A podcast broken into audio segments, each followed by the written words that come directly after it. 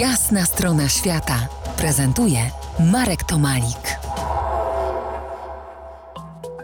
Unmotorized Australia Crossing 2022.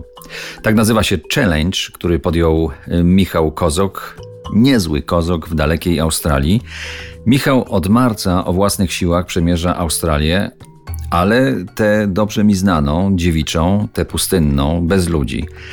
Pozwolisz, y, że zacytuję jeden z Twoich y, spotów z relacji, tak pisałeś.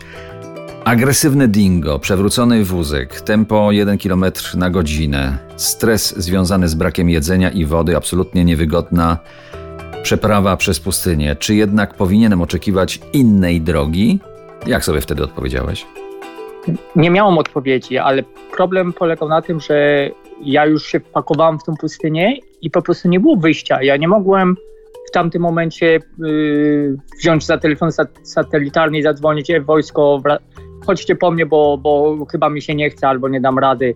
Jak już jesteś, no to już nie masz wyboru, ale myślałem często, że chyba jednak przesadziłem, że podjąłem jednak za duże wyzwanie i bałem się, że nie dam rady, że po prostu nie zdążę dojść przed, że, zdo, że, że zdąży mi braknąć wody, jedzenia, zanim dotrę do celu.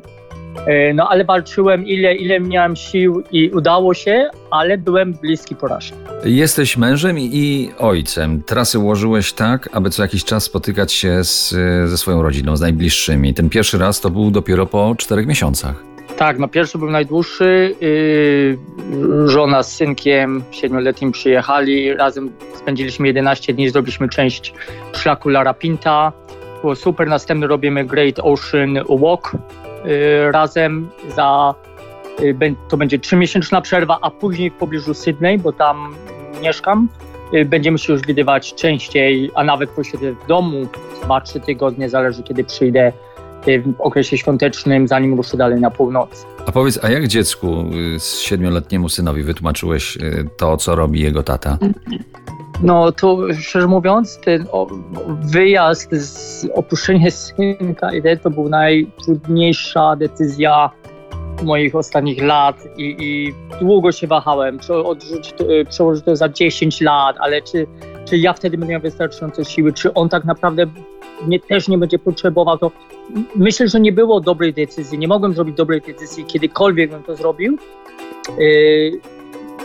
Zawsze były jakieś minusy, no ale, ale no, jakieś poświęcenia muszą być. Jest to trochę egoistyczne zdecydowanie.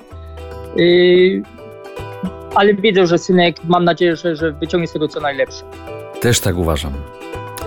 Do rozmowy powrócimy za kilkanaście minut. Zostańcie z nami. To jest jasna strona świata w RMS Classic.